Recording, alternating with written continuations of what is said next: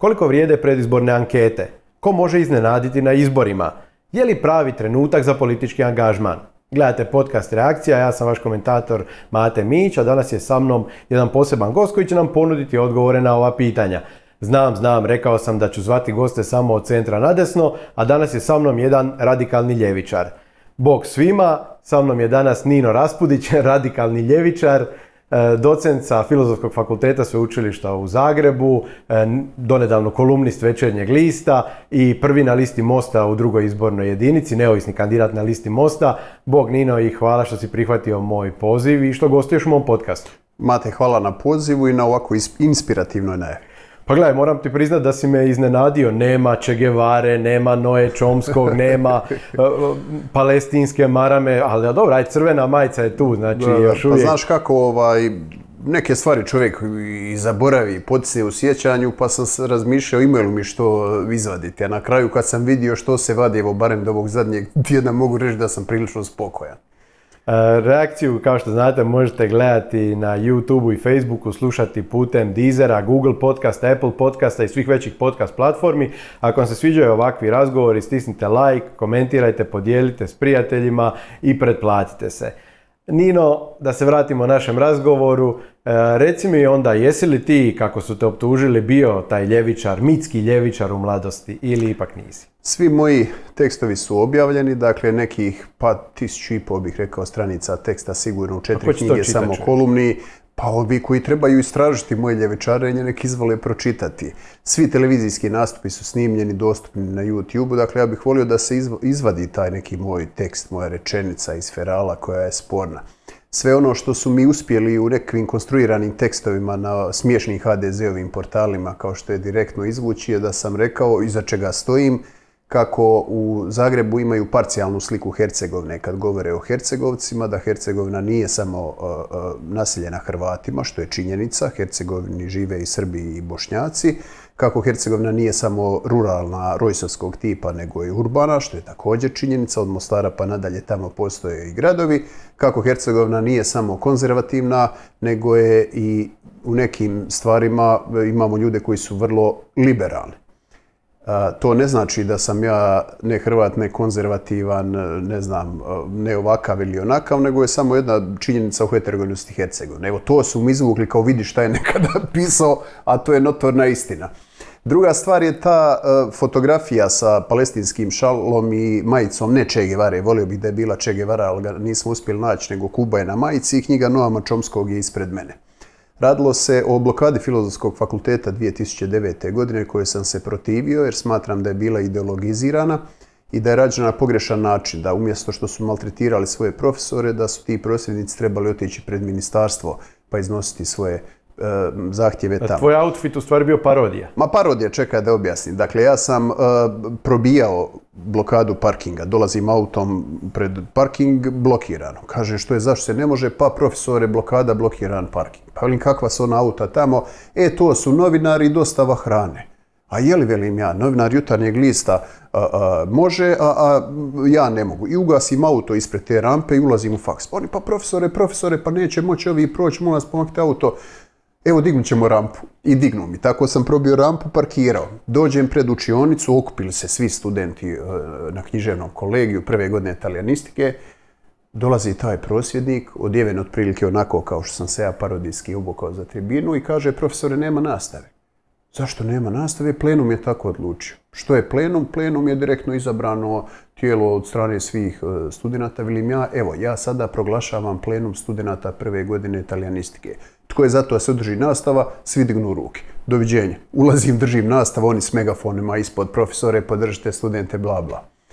I zovnu me na tribinu u Mitsku dvoranu 7 na Filozofskom fakultetu u kojoj su uvijek događale važne stvari i prihvatim poziv. Jer ja studente e, e, ne slažem se s njima u toj stvari, ali ja respektiram i njihovu mladost i spreman sam ponuditi svoje argumente. Tribina je snimljena, notabe ne može se pogledati.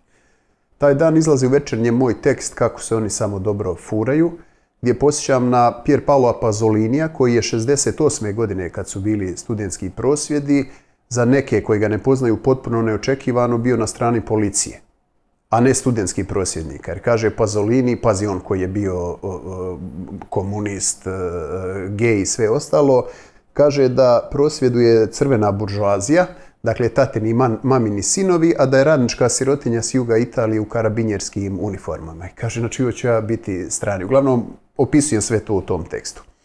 I sad sam razmišljao što izvesti za tu tribinu i ajde, ružno je reći da sam se ja njima rugao. Nisam se rugao, ajmo reći da sam se malo šalio i parodirao, zamolim dva mlađa prijatelja Šušnjara i Tomića da mi nabave palestinku, Che Guevaru, nešto da ja uh, obučem.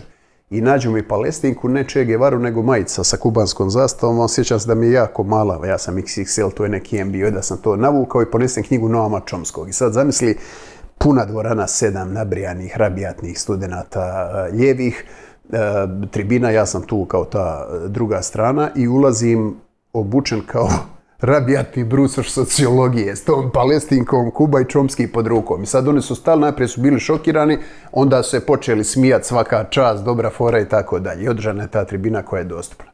I sad ti zamisli ta bijeda HDZ-ova propaganda e, stavlja tu fotografiju ne objašnjavajući o čemu je e, riječ, dakle da je riječ o, o, o ironiji, naravno trolanju njih, kao da je to bio moj standardni outfit u to vrijeme. Imao sam 34 godine već. Evo, toliko o toj stvari.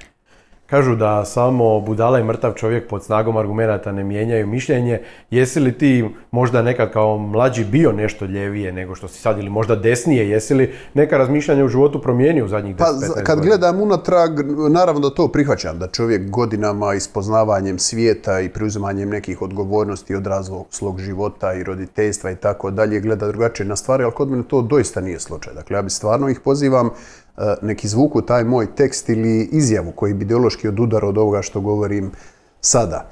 E, izlače mi to kao, e, čak je lagao Bajruši pa sam slao demant jutarnjem listu da je Raspodić 90. godina bio suradnik Ferala, a objavljena su dva teksta, 2004. i 2006. Jedan intervju sa pisem Claudio Magrisom koji sam vodio u Talijanskom institutu za kulturu isključivo dakle u književnim kulturnim pitanjima, a drugi je e, tekst sa e, sajma knjige u Puli gdje je bio skup prevoditelja Umberta Eka. Ja sam preveo jednu veliku složenu Ekovu knjigu i sedam dana sam imao tu čast da budem, da tako kažem, njegova desna ruka, da intenzivno provodim. Kad se nađela ta tema nedjeljom u dva, malo si se mi goljio, a po meni nepotrebno. Zašto jednostavno nisi rekao da, ne, objavljena se... su dva teksta? Ne, ne, ne, ne, ne, nisam se mi goljio, ali, ali sam bio zaprepašten tom bezobraštinom i tom razinom manipulacije. Dakle, taj tekst govori o Umbertu Eku i taj tekst je potpuno antititoistički. Hoćeš da ga pročitam sad, kratak. nema potrebe. Da, pa daj da ga pročitam. Aj, svi aj, nešto. Evo, sad aj. ću ga naći. Evo, evo. Dakle, otvorite, odete na, na Google, napišete Raspudić, Raspudic, Eko u Titolandu. Evo ovako, sad ću ja vama pročitati kompletan taj tekst, nije dug, dakle sve moje što je objavljeno u Feralu, jer taj intervju s Magrisom su samo moje pitanja, tiču se književnosti, dakle to je za Talijanski institut za kulturu. Pa vi recite je li ovo ljevičarski tekst ili je ovo možda antititoistički tekst. Dakle, uh, nekoliko usputnih zapisa o druženju sa slavnim italijanskim piscem Umberto Ekom u okviru skupa ekovih prevoditelja održanog u Puli. Umberto u Titolandu, Nino Raspolj, 7. prosinac 2006.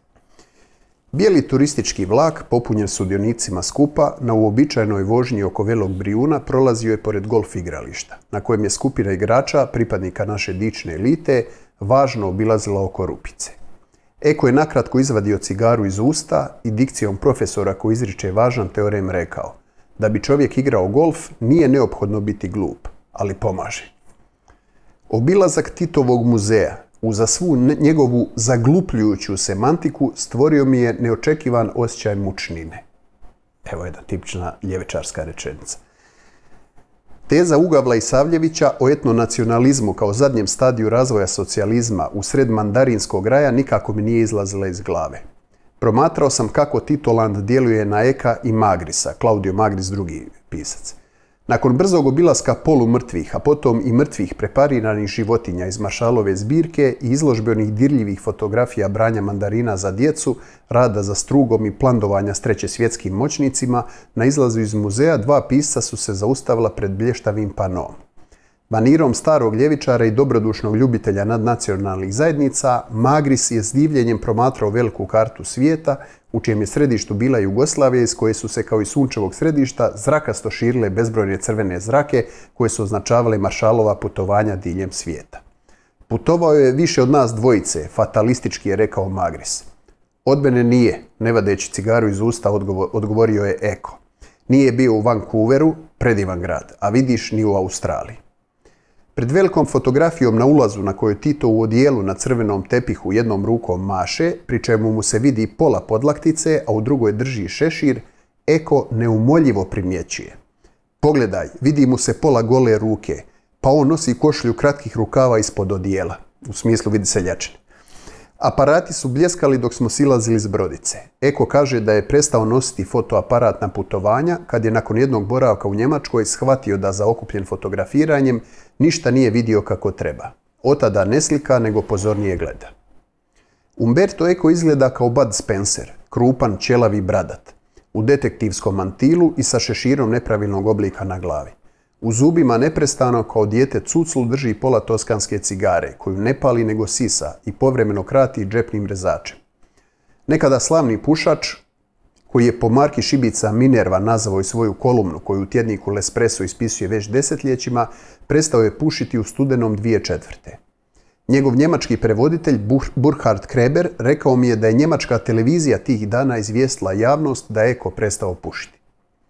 Njegova vitalnost je starinsko kova, nema nikakve veze s mladolikim fitness starčićima koji zatežu lice i piju puno vode i vitamina.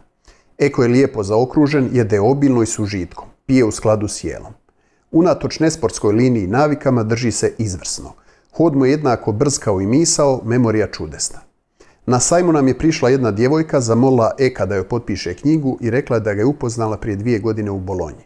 On ju je odmah upitao za prijateljicu koja je tom prilikom bila s njom u društvu. I idemo prema kraju. Na predstavljanju knjige otprilike isto, u prepunom sajmu još jednom iskazao maksimalno poštovanje svojim prevoditeljima. Osnovni pojam koji Eko koristi u svojoj teoriji prevođenja je pregovaranje. Prevoditelj mora uvijek ponešto žrtvovati da bi spasio ono za što u tekstu smatra da je dubinsko značenje. Najčešće je to sadržaj, no nekada to može biti ritam, kao u lirskoj pjesmi ili nekom oniričkom proznom opisu.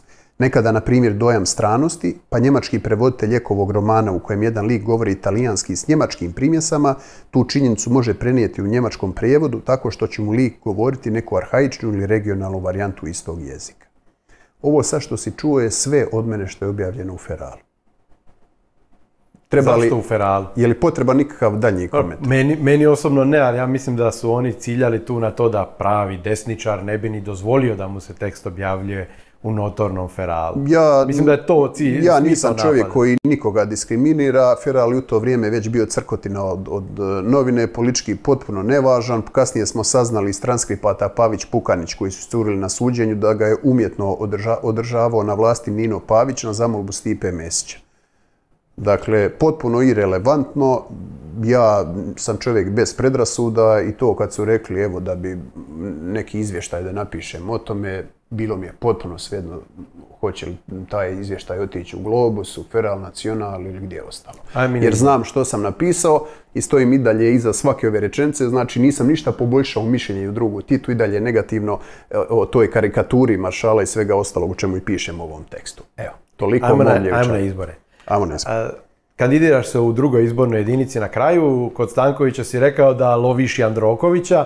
A Kerum je u otvorenom rekao da lovi Škoru. Šta je to s vama srednjovječnim muškarcima? Lovite jedan drugoga pa za izbore i to nominalno, nominalno na ovom desnoj, desnoj strani spektra. Moje, moje godine i moja forma je još uvijek daleko od Kerumove, a o njegovoj piljarskoj politologiji ja ne bih dalje. Dakle, to, on je poslan kao troll tu, da, da ljudima ogadi mogućnost bilo čega novog. Jesi li ti sebe stavio u poziciju trola kad si rekao da loviš Jandroković? Ne, ja sam bacio svjesno jednu udicu koju je Jandroković progutao i mamac i udicu. Dakle, Most ima ograničena sredstva koja je dobivao po saborskom zastupniku usporedi samo broj džambo plakata po gradu HDZ-ovih, SDP-ovih, Bandićevih i naših. Sve ti je jasno. Dakle, mi smo se svjesno odlučili za jednu skromnu, inteligentnu kampanju i ja sam osobno odbio sve ponude za donacije. Jer upravo želim potpuno odriješenih ruka ući u taj ring i mislim da je to dobro.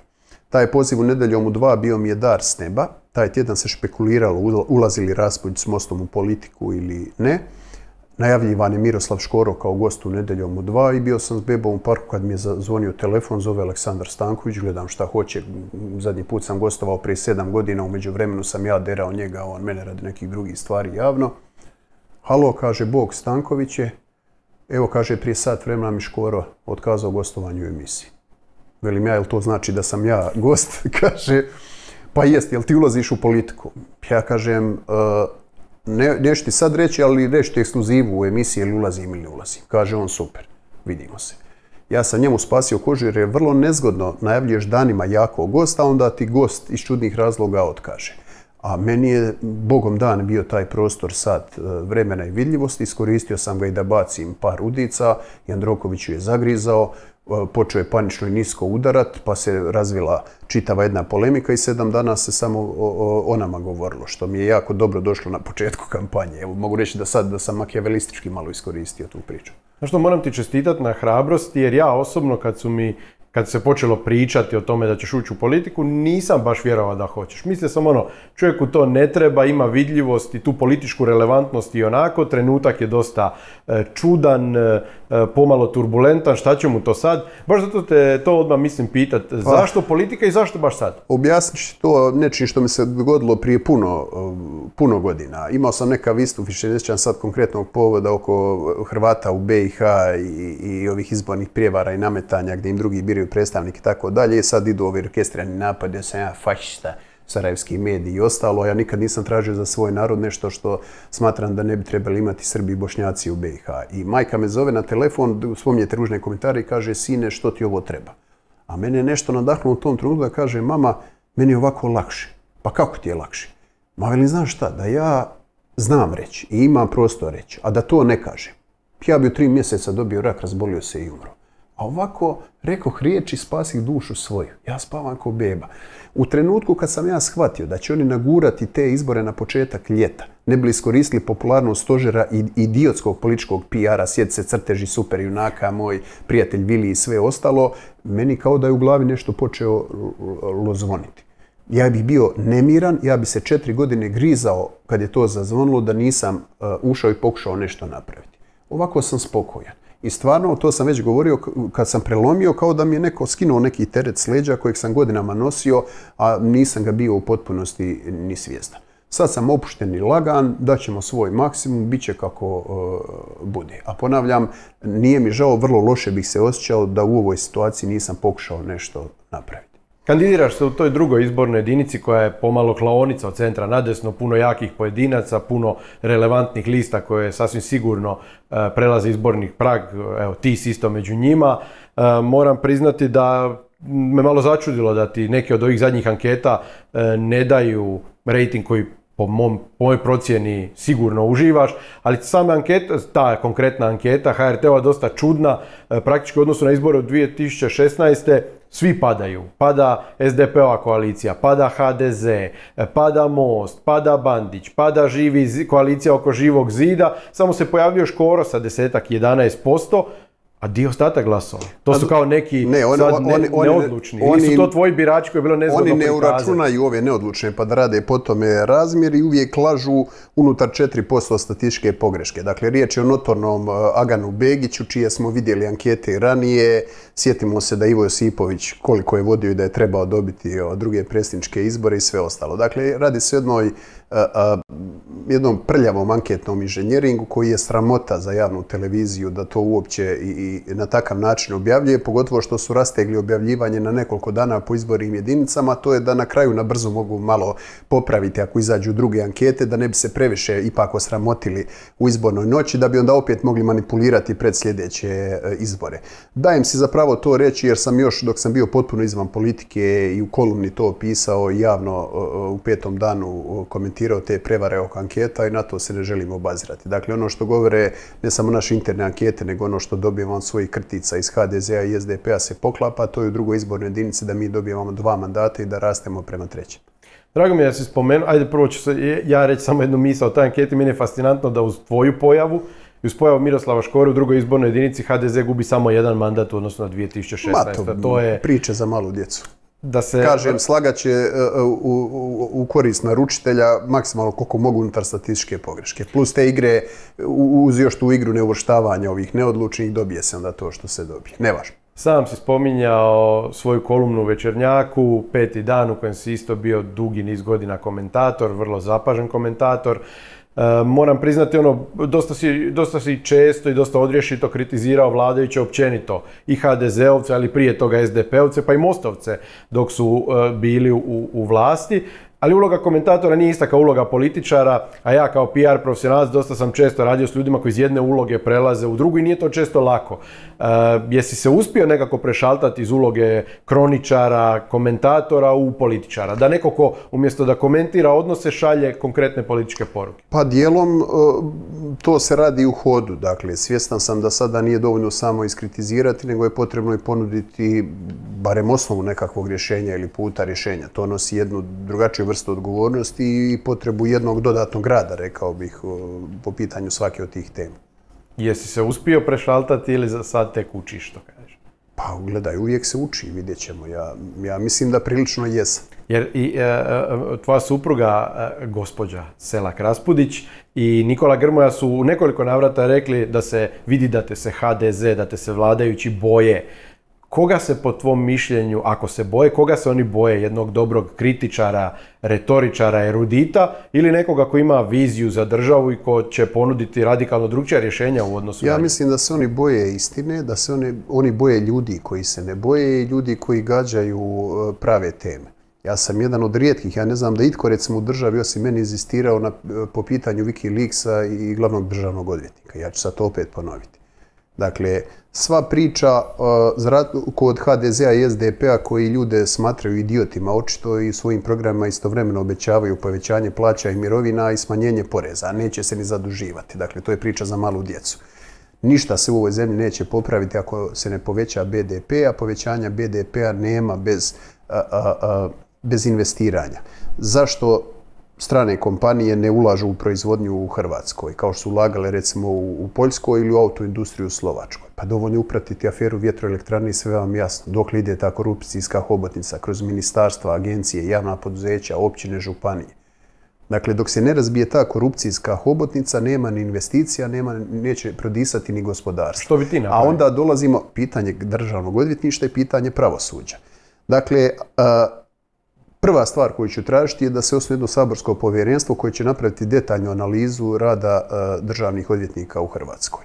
Imamo tu situaciju gdje je sve dokumentirano. Svi su dokumenti tu, dakle, ne treba ništa istraživati. Na Wikileaksu je izašlo kako tadašnji glavni državni odvjetnik Mladen Bajić i ravnatelj Uskoka Cvitan, stranoj ambasadi, konkretno američkoj, referiraju istragama a, tajnim koje vode i pokazuju tajne dokumente. Mate, u svakoj zemlji na svijetu je to za zatvor. U Americi bi nekad bilo i za električnu stolicu. Kod nas nikom ništa. Oni su se samo zarotirali. Poslije smo dobili e, Jelenića koji je pao radi ove tragikomične afere sa ovom pseudomasonskom ložom. Da je to bar prava masonska loža, nego neka Petra Zapeta u, u Srbiji, neki talijanski, talijanski prevarant mu e, u nekoj pizzeriji dao to, prodao oko to svjetlo lože, on to ovim ovdje izdilu, on nešto masoni i, i taj glavni državni odvjetnik smiješ se, ali i trebaš se smijat, e, e, padne na tome. I šta se dogodi? Op, evo opet zamjenica, kao babuške izlaze, uvijek isti. Njegova zamjenica izabere se za novu glavnu državnu odvjetnicu Ali sedam dana, sedam dana prije uh, uh, raspuštanja sabora. To treba razviti. Dobro, on udaljeni sustav za što je mason? Ne možeš, e, bio ovaj problem je složeniji, e, afere lože P2 u Italiji, gdje se otkrilo slučajno da nekoliko tisuća ljudi vrha talijanske e, politike, poslovnog svijeta, javnih poduzeća, službi i vojske su dio jedne masonske lože gdje se dogovaraju i surađuju mimo ikve demokratske kontrole. Problem je taj, dakle, kad se stvara jedna paralelna struktura moći mimo države, isprepletena sa državom. Dakle, analiza rada državnog odvjetništva, pročistiti pravosuđe, to je u našem programu kojeg smo radili zajedno e, i mi neovisni s Mostom stoji. E, Neprihvatljivo mi je da u Hrvatskoj e, sudski procesi traju duplo duže u prosjeku nego u evropskim zemljama. Nemamo mi manje sudaca, da pače od većine ih imamo više. Zašto procesi toliko traju? Je li to moguće zakonski regulirati i postaviti ograničenje? Predlažemo da kandidati za suce, da razgovori s njima se audiovizualno snimaju i da su dostupni javnosti. Zašto mi to ne bi vidjeli koje su njihove reference i, i što su i kakvi su. Dakle, dok se ne odčepi pravosuđe, ne može se stvoriti e, pravna i poslovna sigurnost u poslovnom svijetu koja će dovesti ne samo do investiranja izvana, uključujući i naše iseljeništvo. Zašto naši bogati iseljenici ne investiraju? Pa zato što tu moraju sto reketa platiti na svim razinama i dalje su u stanoj e, poslovnoj nesigurnosti. Niti će se ljudi u Hrvatskoj e, lako odlučivati na poduzetništvo dok su u takvoj situaciji. Ja o tome želim razgovarati. Dakle, E, ističemo u našem programu to da 54% radnih mjesta u realnom sektoru otvaraju mikro i mali poduzetnici. U EU je to čak 85%. I sad kad razgovaramo s njima koji su problemi, pa upravo ta, ponavljam, poslovna, pravna i porezna nesigurnost. Zašto on mora platiti porez čim izda račun, a ne kada ga naplati? U tom procijepu puno njih e, onda i pada. Ili rad inspekcija. U normalnom svijetu inspekcije služe da pomognu urednom poslovanju. Ako ti vidi drastično nešto da ne radiš dobro, inspektor te upozori, dođe nakon nekog vremena ako nisi ispravio kasni.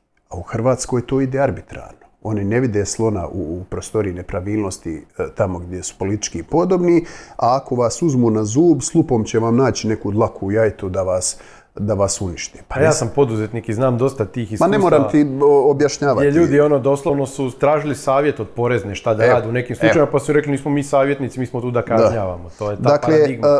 ne mogu se rješavati problem, problemi ekonomski i socijalni dok se ne riješi pitanje pravosuđa i ne stvori ta pravna i poslovna sigurnost. Evo to želimo raditi i to su meni primarne stvari.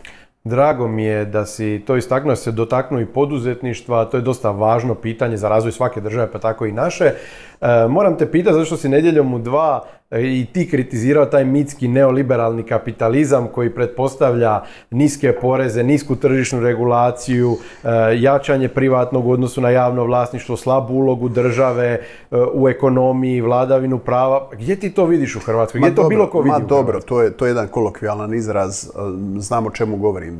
Činjenica je da mi s jedne strane u Hrvatskoj nikada nismo dobili kapitalizam.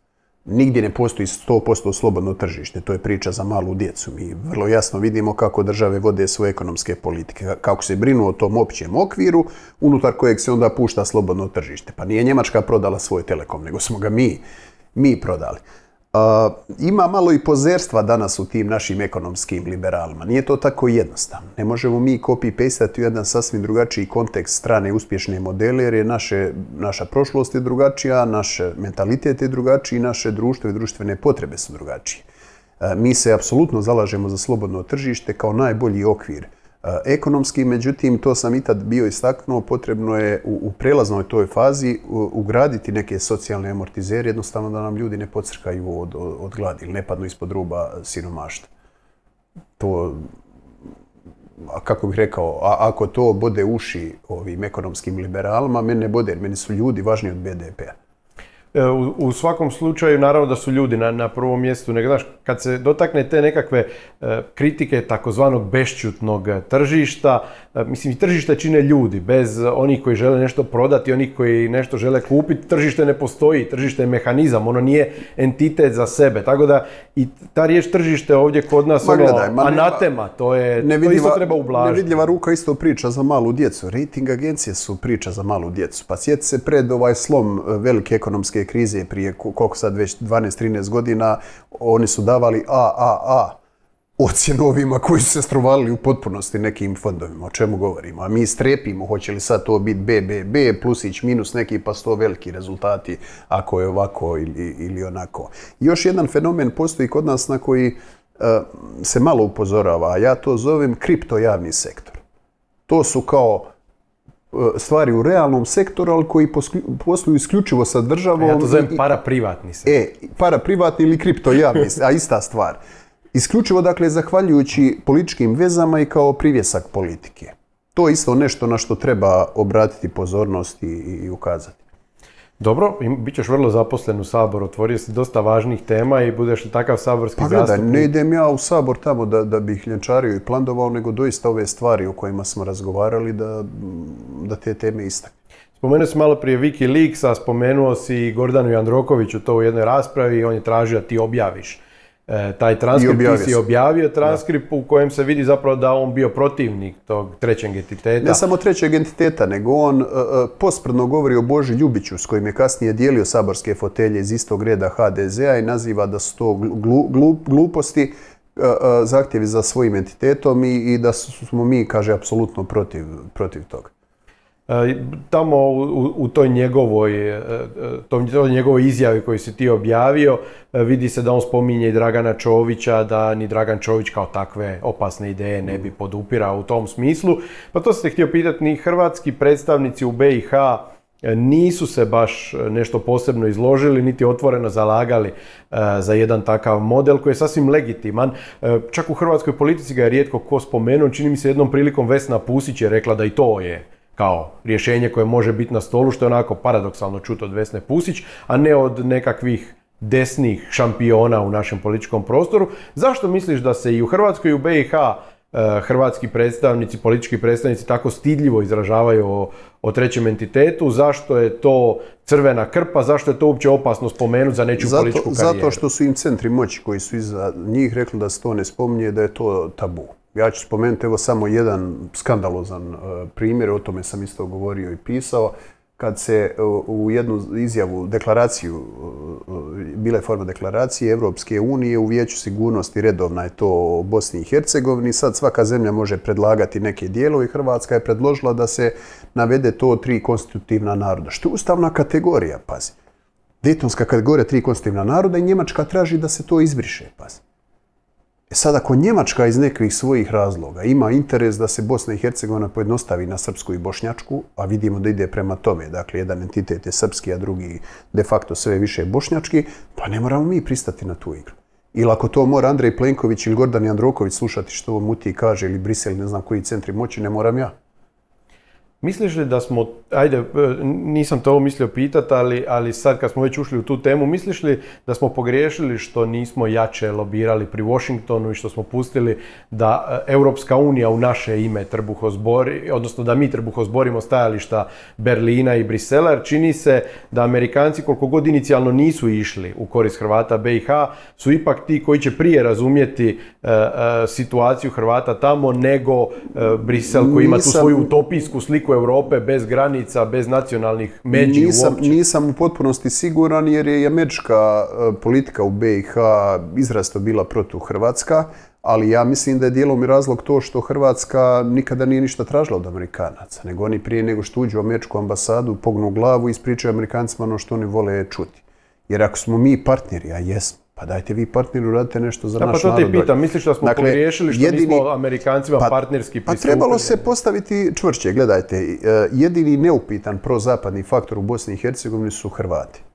Srpska politika uvijek jednim okom gleda na Srbiju i Rusiju, Bošnjačka gleda na Erdogana i to, to je kristalno e, jasno. I sad umjesto da su igrali na kartu Hrvata kao doista vezivno tkiva u Bosni i Hercegovini, jer e, Hrvatima je doista u interesu da Bosna i Hercegovina opstane i Republici Hrvatskoj geostrateški i Hrvatima u BiH su raspoređeni tako od Orašija preko Srednje Bosne do Hercegovine. Ali naravno da opstane država u kojoj će oni biti ravnopravan narod, ono što, što po, po političkoj prošlosti i po Daytonu, aneksu 4 koji je Ustav BiH, formalno jesu konstitutivan narod. Međutim, e, e, ja isto tako mogu reći, ako u Bosni i Hercegovini moj narod neće biti ravnopravan, da Bog da se sutra raspao. Meni ne treba Bosna i Hercegovina bez Hrvata kao političkog e, faktora. I sad mi tu recimo imamo, evo ovo je najbolji primjer hrvatske politike. Ambasador bivši u Bosni i Hercegovini, Tonči Stanišić, se u intervju o oslobođenju, nakon što su Bošnjaci drugi put nametnuli Željka Komšića, uzurpirali dakle mjesto hrvatskog člana predsjedništva, on se hvali u intervju o oslobođenju veleposlanik Republike Hrvatske, pazi, nacionalne države hrvatskog naroda koji ima ustavnu odredbu o brizi za uh, dijelove Hrvata, e, hrvatskog naroda izvan BiH, koja, koja je garant Dejtonskog i supotpisnik mirovnog sporazuma, Tonči Stanišić, veleposlanik Republike Hrvatske u Sarajevu se intervju o oslobođenju hvali kako on prvi strani veleposlanik koji je čestitao Komšiću na izbornoj pobjedi. I daje protuustavnu izjavu, kaže ovo će vas iznenaditi, ali primarni interes Hrvatske u BiH e, nije pozicija Hrvata, nego stabilna i funkcionalna Bosna i Hercegovina. Da stvoren je taj kult Pa ona je, cjelovite države pa ona je stabilnija i funkcionalnija ako se sastoji od dva entiteta, dva faktora, srpskog i bošnjačko-muslimanskog, nego oko tri. Evo, to je bio jad i bijeda izdajničke hrvatske politike. I sad Gordan Jandroković u toj emisiji, kao više nije imao što izmišljajući, on me navodi Bruce Lee-a, evo kao, ja ne znam da je Bruce Lee neka lijeva ikona kao Che Guevara, ja mislim da je Bruce Lee univerzalna svjetska vrijednost bez obzira na, eh, na ideologiju i, i da je to jedan fantastičan pro- projekt koji u Mostaru donio malo vedrine i duha i, i danas je donosi. Pa nedavno za vrijeme eh, eh, korona krize stavili su bili Bruce Lee u Mostaru masku i rukavicu, sjajna fotografija. I Shannon Lee, kćer uh, uh, Bruce Lee-a na službenoj njegovoj stranici zahvaljuje Nini Raspudiću, meni poimenice i, i tim ljudima iz BiH koji su ga podigli. I znaš što radi Hina? Cenzurira, makne Nino Raspudić. Samo da je zahvalila njima, a isto su napravili sarajevski uh, mediji. I sad Gordan Jandroković ima obraza, a zna šta je govorio na Wikileaksu i to sam objavio, sutradan kaže da sam se ja nekada zalagao za građansku BiH. Pa sam ti bezočne laži, to je kao da kažeš da je Tuđman 90. bio protiv stvaranja Hrvatske države. 15 godina se ja krham u, u hrvatskoj javnosti e, da, da osvijestim što se događa u BiH i za ravnopravnost Hrvata u BiH. I onda ovi koji su bili e, grobari Hrvata u Bosni i Hercegovini kao Androković, on ispali da sam ja nekad bio za građansku BiH zato što sam podizao Bruce Lee-a. Pa kakve veze Bruce Lee ima sa građanskom, dvoentitetskom, troentitetskom ili, ili lijevo i desno? Ali evo, to, oni vam tako Ne, kod nas u javnom prostoru stvarno stvoren taj kult e, cjelovite BiH koja treba ostati po cjelovita po svaku cijenu, pa i po cijenu da Hrvati iz nje nestanu. Sam si rekao da si praktički bio prvak te teme u hrvatskom javnom prostoru i konačno ovdje počeo mijenjati tu svijest. O, imam dva pitanja za tebe. Je li se ta svijest išta promijenila? Jeste. I je li se, je li se situacija Hrvata u BiH išta promijenila na bolje? Svijest u Hrvatskoj se promijenila. e, Ključan trenutak je bio e, ova pokušaj bošnjačkog proljeća. To je bilo nešto što je javno prezentirano kao evo digao se gladan narod svih nacija u svim krajevima BiH protiv ovih nacionalističkih elita, bla bla. U biti je bila istina su samo bošnjaci prosvjedovali i da je to organizirano iz američke ambasade i na kraju karikaturalno kad se sve ispuhalo, ta zadnja šačica je praćena kamerom državne televizije došla pred kapiju američke ambasade i zvonili da pitaju što ćemo sad e, dalje. A ugledni Guardian je, Žižek u Guardianu piše te bajke, pazi, da, da evo, e, oni nikako se ne mogu pomiriti e, da postoji ikvi identiteti osim klasnog, pa su nešto Da, da fantazmagorije, da evo, gladan narod, sva tri naroda digli se protiv nacionalizma i nepravdi i tako dalje.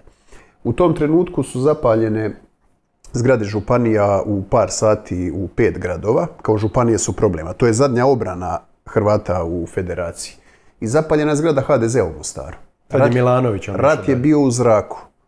Zoran Milanović e, je tad došao u Mostar i dobio frenetičan pljesak HDZ-ovaca ispred te zapaljene zgrade HDZ-a.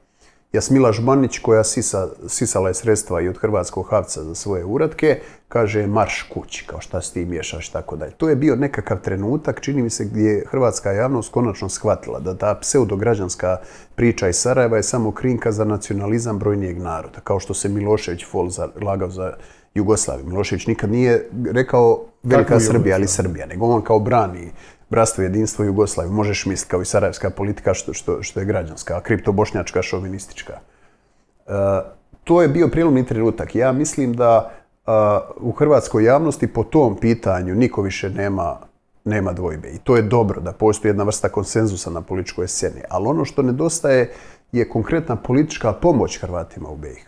Što ja mislim da bi Hrvatska trebala napraviti i što ću ja činiti. Jasno priopćiti da Bosna i Hercegovina neće napraviti ni koraka prema Europskoj uniji dok se ne riješi izbor, izborni zakon. Kakav je bio po Daytonu, izborni zakon je izmijenjen nametnutim odlukama visokih predstavnika koje su omogućile de facto bošnjacima da Hrvatima biraju političke predstavnike. Dakle, dok se to ne promijeni i ne vrati na Daytonska načela da svaki narod je siguran da mu drugi neće birati političke predstavnike, BiH neće napraviti koraka prema EU. To bi bila državnička politika. Pazi, ne radi se o bilateralnim ucjenama kako je Slovenija radila prema Hrvatskoj, nego se radi o europskim uh, načelima. Što predlažeš, Hrvatsku izbornu jedinicu unutar federacije? Postoje različiti konsocijacijski modeli pomoć kojih se to može riješiti. Uh, oni su promijenili Berijevim amandmanima i način uh, izbora doma naroda, da više nije potrebno pola doma naroda nego jedna trećina. Pa kad nisu uspjeli tim bošnjačkim pseudo-Hrvatima napuniti nijednu trećinu, onda Valentin podrži, poništi odluku Središnjeg izbornog povjerenstva i kaže u BiH su drugačiji zakoni matematike, pet je trećina od 17. Većina javnosti ni to ne zna, ali tu je bilo svinjarija neviđenih. Druga stvar koju bih odmah napravio je proglasiti Željka Komšića personom non grata u Hrvatskoj u funkciji člana predsjedništva BiH. Kao građan Željko Komšić, naravno, koji svi drugi dobrodošao ima slobodu kretanja. Ali na toj uzurpiranoj političkoj poziciji kao takav ne može doći u Hrvatsku. Ovo su konkretne stvari. A ne Plenković ode sad u predzbornoj kampanji u selu pored Mostara Fol postavi kamen temelja za tvornicu kečapa i sad misli evo svi će potrčati i dati mu svoje, svoje glasove. Od toga nema ništa. U 11. izbornoj jedinici koja obuhvaća Bosnu i Hercegovinu i iseljeništvo, ja volim tu napraviti tu mm. razliku Bosna i Hercegovina u kojoj su Hrvati konstitutivan narod i iseljeništvo. I još jedna stvar, e, pripadnici hrvatske manjine u drugim zemljama, to je posebna kategorija. Može, slažem se. E, surađujete sa Hrvatskom republikanskom strankom u, u BiH, sa Slavenom Ragužem i njegovim ljudima. E, zašto baš njima, koji su bili kriteriji za suradnju i kako vidiš tu suradnju i hoće li ona ići još dalje i u slučaju izbornih ciklusa u BiH? U ovom partnerstvu s Mostom, ono gdje smo imali i, i, i dogovor da sam imao, da tako kažem, presudnu e, riječ po pitanju 11. izborne jedinice. Ja nisam izmišljao ljude, nisam postavljao svoje ljude, nego ja sam s Mostom sam dogovorio dva kriterija. Prvo da tražimo ljude koji su beskompromisni borci za jednakopravnost Hrvata u BiH i prema Sarajevu i prema Banja Luci. Druga stvar, da tražimo ljude koji su istovremeno i opravdani i oštri kritičari kriminala, korupcije, nesposobnosti, kukavnosti, nepotizma HDZ-a BiH i njihove strukture. A to je definitivno i Slaven Raguž, i Tvrtko Milović, Ivona Čubela i čitav niz mladih ljudi na tim listama. To su mladi, obrazovani ljudi, ljudi koji žive tu stvarnost, ne samo u Bosni i Hercegovine, nego i seljeništva, pa uključujući ljude koji su zadnjih godina otišli u Irsku i Njemačku, kao i mnogo mladih ljudi s područja Republike Hrvatske. Dakle, jedna kristalno čista, jasna, kompetentna lista koja razumije probleme Hrvata, Bosne i Hercegovine i dijaspore i pripadnika hrvatske manjine u drugim zemljama. Ja Ragu i osobno poznajem, planiram ga ugostiti u podcastu, nadam se da ću stići do izbora. E, drago mi je da ljudi poput njega imaju i tvoju preporuku. Evo još jedno pitanje za kraj, neki lijevi, radikalno lijevi mediji, znači tvoji prijatelji, jer ti si isto radikalni ljevičar. Ja sam već otac radikalne ljevice u Hrvatskoj. Otac radikalne ljevice u Hrvatskoj, tvoja braća po radikalnosti na ljevici, problematiziraju tvoj znanstveni doprinos u zadnje vrijeme, e, da je on malen za tolike godine u znanosti. Evo, u to ne ulazim samo, me zanima tvoj odgovor na pitanje, smatraš da si pošteno zaradio plaću od poreznih obveznika? Ja smatram, dakle, E, postoje pravila i procedure, moj znanstveni rad je besprijekoran i napredovao sam po svim pravilima. Dakle, ja sam 2000. E, godine upisao poslije diplomski studij nakon što sam diplomirao. Tad je bio postdiplomski dvije godine i pisao se veliki magisterij kojeg sam objavio kao knjigu. Onda je išlo još četiri godine za doktorat. Nakon doktorata sam čak tri godine čekao do docenture i vi imate pravo, ako imate dovoljno objavljenih radova, napredovati, kandidirati se za više zvanje ili se reizabrati. Ja sam se jednom reizabrao zvanje docenta, za dvije godine mi je ponovo izbor gdje već imam sve što je potrebno za izvanrednog profesora. Dakle, uh, nisam lovac na bodove koji kreće od liste bodova pa onda piše koliko i što treba. Godinama sam već, recimo, duboko u Machiavelliju, o kojem predajem i objavio sam znanstvene članke, neki su sad u fazi objavljivanja, knjiga je e, isto pri kraju. Tako da drago mi je da se e, brinu i bave mojom znanstvenom karijerom, ali ona je bila u skladu sa svim propisima i zakonima, ali vrijedi isto tako istaknuti da za razliku od kolega koji rade na institutima, da mi uz znanstveni rad e, imamo nastavnu obvezu. Dakle, ono što je primarno naše na fakultetu je nastava, tu sam to sam uvijek sve radio iznimno odgovorno i uvijek sam po studentskim anketama dobivao maksimalne ocjene, što su čak napisali u, u, novostima, nisu to mogli prešutjeti. A nažalost uz nastavni rad koji je nama na fakultetima primarni i znanstveni, sve više se gomila administrativni posao. Administrativni posao do neslučenih razmjera, što je jedan paradoks jer sa svom informatizacijom očekivali da bi da je toga posla manje. Ali pokojni profesor Kravar naš jednom to lijepo rekao kako u uređenim društvima kompjuteri povećavaju red, a u neuređenim povećavaju nered. Pa evo dijelom dakle i taj treći stup administrativnog posla je na našim plećima.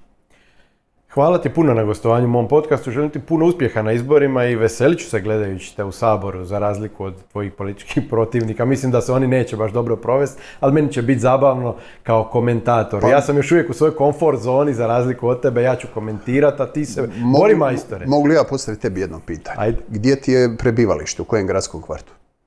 Maksimir. Znači, prva, morat ćeš za Mariju Selak Raspodić. Da si malo istočnije, mogao si mi dati glas i konkretno me podržati. Ovako ostaje ti Marija Selak Ali ono što mogu napraviti ovdje je pozvati svoje pratitelje, radikalne ljevičare. Svi vi radikalni ljevičari koji ovo gledate, dajte glas Ninu Raspudiću, bar neka korist od vašeg glasa. E, bilo je to sve. Eh, hvala vam što ste gledali eh, moj podcast, hvala Ninu na gostovanju. Kao što znate, u danima pred izbora objavit ću još ovakvih razgovora sa kandidatima od centra nadesno. Je, bit će i jedan HDZ-ovac sigurno, danima već najavljujem i nesramežljive HDZ-ovce, imam za sad jednoga.